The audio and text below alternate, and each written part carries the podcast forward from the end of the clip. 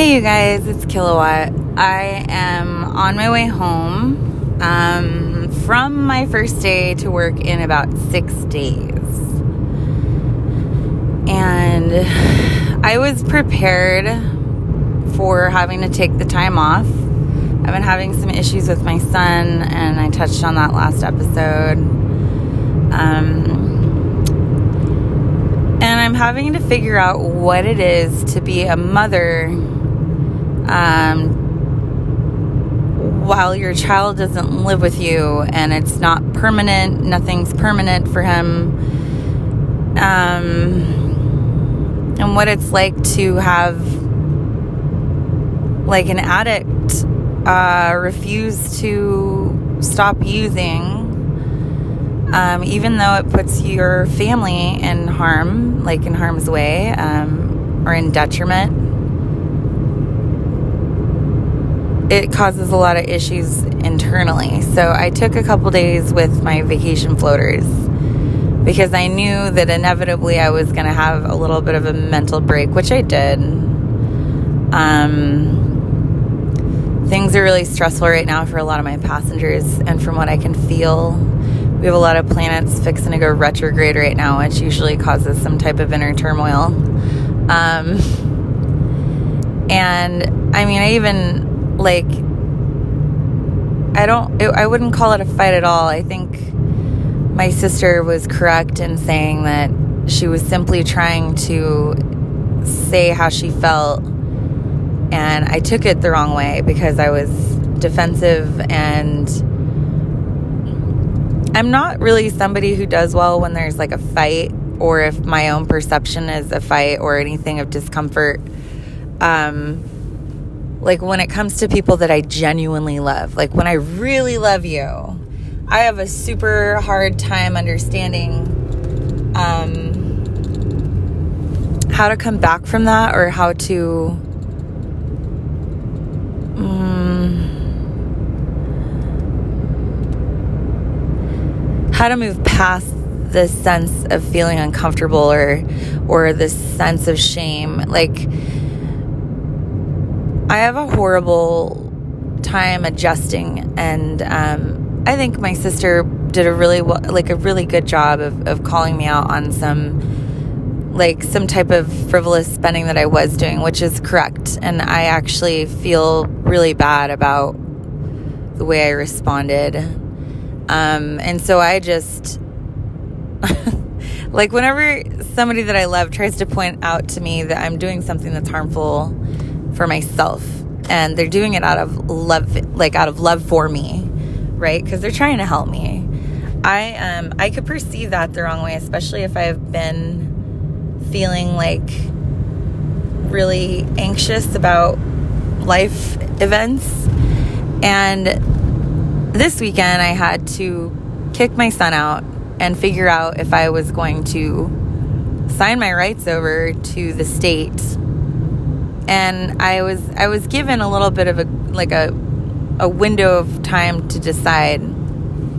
Um, there's a wonderful woman named Sandra who's a foster mom out in Molalla, and she offered her home to Jake uh, while I made some decisions because I initially I offered him um, a substance abuse program where it was like an inpatient and he could get therapy and and identify what his triggers are for wanting to use. And so, um, also what kind of like motivation he has to get the recognition from a group of people that that are into some pretty hefty shit and and that being said i mean his friends who are in the drug scene and by drug scene i mean it's marijuana but there's also like mushrooms and acid which both times I've had to deal with that and I realized that that I was not getting anywhere in in helping him understand that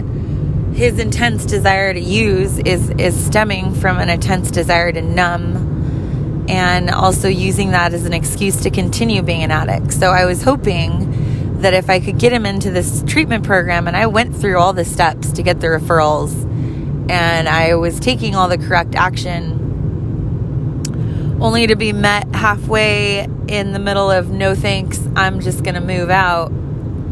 And if you try to put me in foster care, I'm going to tell them that I was abused in your care. And I was like, okay, now we're talking false charges. And I had to just close that chapter for now. And there's a lot of um, internal conflict I have from that. When I was 18, I got kicked out of the house. And so I, I also just got to understand what that feels like as a mother who's trying to help and is being met um, with no compromise at all. And um, before this even started, I'd reached out to his dad and I asked his dad to help to take him. And he said, You're on your own with this. And and I've basically had no help from him. So at this point, I mean, I'm getting, you know, comments that he's looking to go be a nomad. Um, and so that's not really a life you can live with a child at your hip. And I don't think he he was ever planning on that. I think that's why I dropped him off and wanted to go on this spiritual journey, and that's great. Um, but I'm in the middle of a place in my life where I can't allow my child to live with me, and I don't want to give them up to the state. So I've reached out to a couple temporary places, um, but I've found that they're disqualifying you if you've ever experienced any type of abuse, which is unfair um, and also pretty discriminatory if you ask me. So, that being said, uh, the abuse has never occurred for me. It was something that happened a long time ago. And so I I'm looking at my options. And and in the process of doing that, I made some poor spending decisions and and it resulted in a lost in a, like a lost trust or a loss of faith from my sister whom I love and respect very much. And so I've been sitting with that shame um,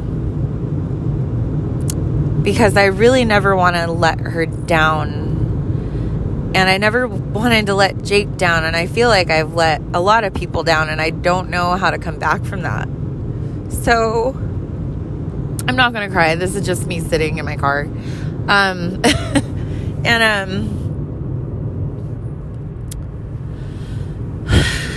I'm just I'm in I'm in a weird place right now. So I'm looking at my options of how to lift the financial burden that my sister carries to try and help me have this safe place for my children. Now that I have an extra room, I'm thinking, well, I should be able to rent that out and use some of that money to help pay for the rent. Um, that way, because she is, she's extended me um, a window of time to save. And I wasn't utilizing that. I was just utilizing that to splurge at the time. And I didn't think of all the work that she'd put in. And I think that that was me just trying to be ignorant because I needed to feel better um, because I was looking for a short term solution to a very long term problem. So I I'm acknowledging that I did that and I wanted to say it out loud because I think that my sister's been nothing but an amazing light in my life and I never wanted that to go away. And so I hope that I can find a way to get past what happened with us because I love her very much. And um and so now I'm just kind of in the midst of going back to work. And it's whenever I have these periods of time where I have to take time off, initially I wasn't trying to take such a long stretch, but the way that things were playing out with Jake, I saw that I was probably going to have to end up kicking him out. And and I was hoping that I wouldn't. I was thinking maybe it would just be me trying to get him adjusted to some type of inpatient program and instead, it just turned into me trying not to feel so awful and and lonely. Um, I think I've listened to my sister's podcast a number of times since everything's gone down, and I just needed to not feel alone, and they helped me feel not alone. And I really am super grateful that they're there. So I'm going to take steps to be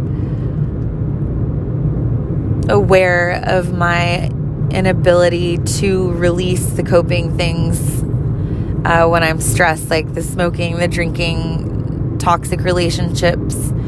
Um, I'd like to make all my relationships in my life healthy.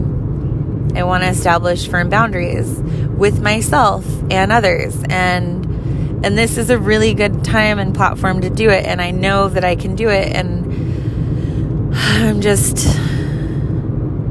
I'm just treading water right now. And I'm looking around at other people and they're treading water and I know that this is is like a really weird time in our world and it's super scary, but it's also something that we can utilize our perspective. Like we need to step back and make it a point to understand what is the most important thing to you and why is that?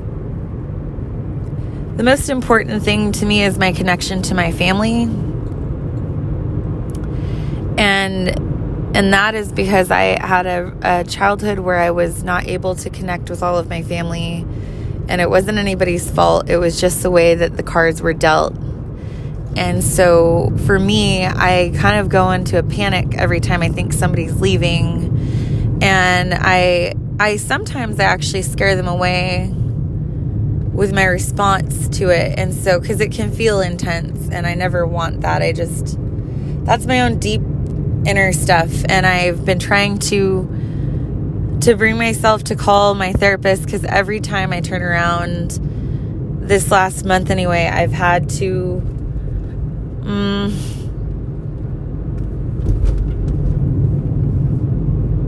I've had to cancel last minute because there was always something that came up, always right as I was supposed to have this phone appointment, and I couldn't make it.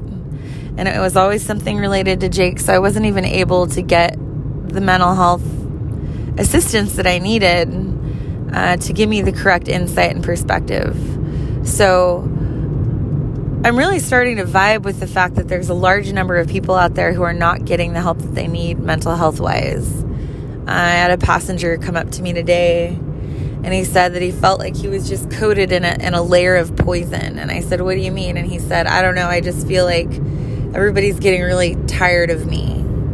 And I said, Well, if you want my opinion, I actually quite enjoy driving you around, and I don't think that you're a horrible person to hang with. And then I told him, I said, I think sometimes when other people are dealing with their own battles, we can forget sometimes that our interactions with them are not actually um, a result of how well we behaved or how well they feel towards us. It could actually just be where they're at mentally. And um, I sort of, I guess I, I opened up to him a little bit and I, I told him, I said, you know, and I, I got in like a little bit of a tiff with my sister. And initially I was perceiving something as an attack, even though it wasn't. And I and I thought about that after and I felt really bad that I responded the way that I did. Um because I legit love that woman. And he was like yeah so you and your sister are close. I don't have any siblings. And I said I'm really sorry that you don't. And I feel really lucky that I do.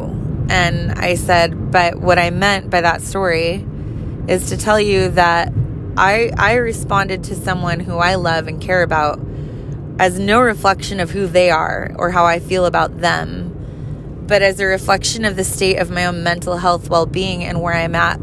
And emotionally, I was really wrecked because I love my son. And I didn't tell my son, I didn't say that. I said I was just emotionally wrecked. And I think right now a lot of people are hiding the fact that they're super lonely and they're in a state of fear and they're losing faith and they don't know how to control that because they're in a place where there's no control anymore. I mean, we just watched our government get away with $1.5 trillion to the fucking richest bastards on the planet. I mean, that was a $2 trillion deal, and they took a third of it, like two thirds of it, and they distributed that wealth amongst the wealthy. And that to me is 100% inexcusable we're being robbed as a people. We're being robbed of our time. We're being robbed of our ability to have successful, thriving businesses and lives and connections. And it's all centered around like a really scary pandemic that's allowed them to just open up the pocketbooks and create imaginary money. And the the best fucking part about the whole damn thing is that there are so many people out there who have not seen a fucking dime of the money that was supposed to carry them through a majority of this lockdown. Shit got locked down in like late February, early March, okay? It's May. And nobody that I know, nobody, I think I've got two fucking people that I know got their stimulus checks. Everybody else is just sitting and waiting. But the bankers and the corporations, they got all their fucking money, didn't they? I mean that that's enough right there. That's enough for you to stop thinking for a moment about, well, maybe our government's corrupt. No, it's fucking corrupt, dude. It's real fucking corrupt. And and we're in a place of despair and and depression and this is not this is not the move and I need to be able to be the light, and I haven't been able to because of my own personal dramas. And I'm hoping that I can find a resolve to the issue that I'm dealing with very soon so that I can get back on track to becoming a healthier, happier person. So that I can become that light for the people out there that need it most. Because tonight I struggled to find words for that man. And I usually can just pull that shit out of nowhere. And so this is my ask, you know, my call for assistance. Like, if you have any light and happiness inside of you, please share it with others. Please allow them to see that this is not the end of the world and that we're going to make it. But right now, things are in extreme transition, and it and it's it's dividing itself down onto a microscopic scale. Like in the grand scheme of things, collectively, yes, all of us are in a, in a stage of transition and shift. Okay, we're all doing introspection, we're all going through our own personal crises. At the same time, on a microscopic level, even down to an individual person and an individual hour and a moment and a day, we're seeing suicide rates jump. Like, we need to be the light. If you got it, share it. If you need it, ask for it do what you can do to hang on right now. And I will do the best that I can to get through this fucking darkness and, and be a goddamn beacon of light because that's what I want to be for a city that I love, for fucking people out there that need it. And I know because I need it and I'm getting it from those around me who still have it. This is an exchange of light and we need to be like open about it. There there can be no frivolity no frivol mindset when it comes to expressing light and love to people. This is the time right now that we need each other and we're going to get through it together if we do that. So, this is Kilowatt. I am almost home. It is 12:56 and I love you. I'll talk to you later. Bye.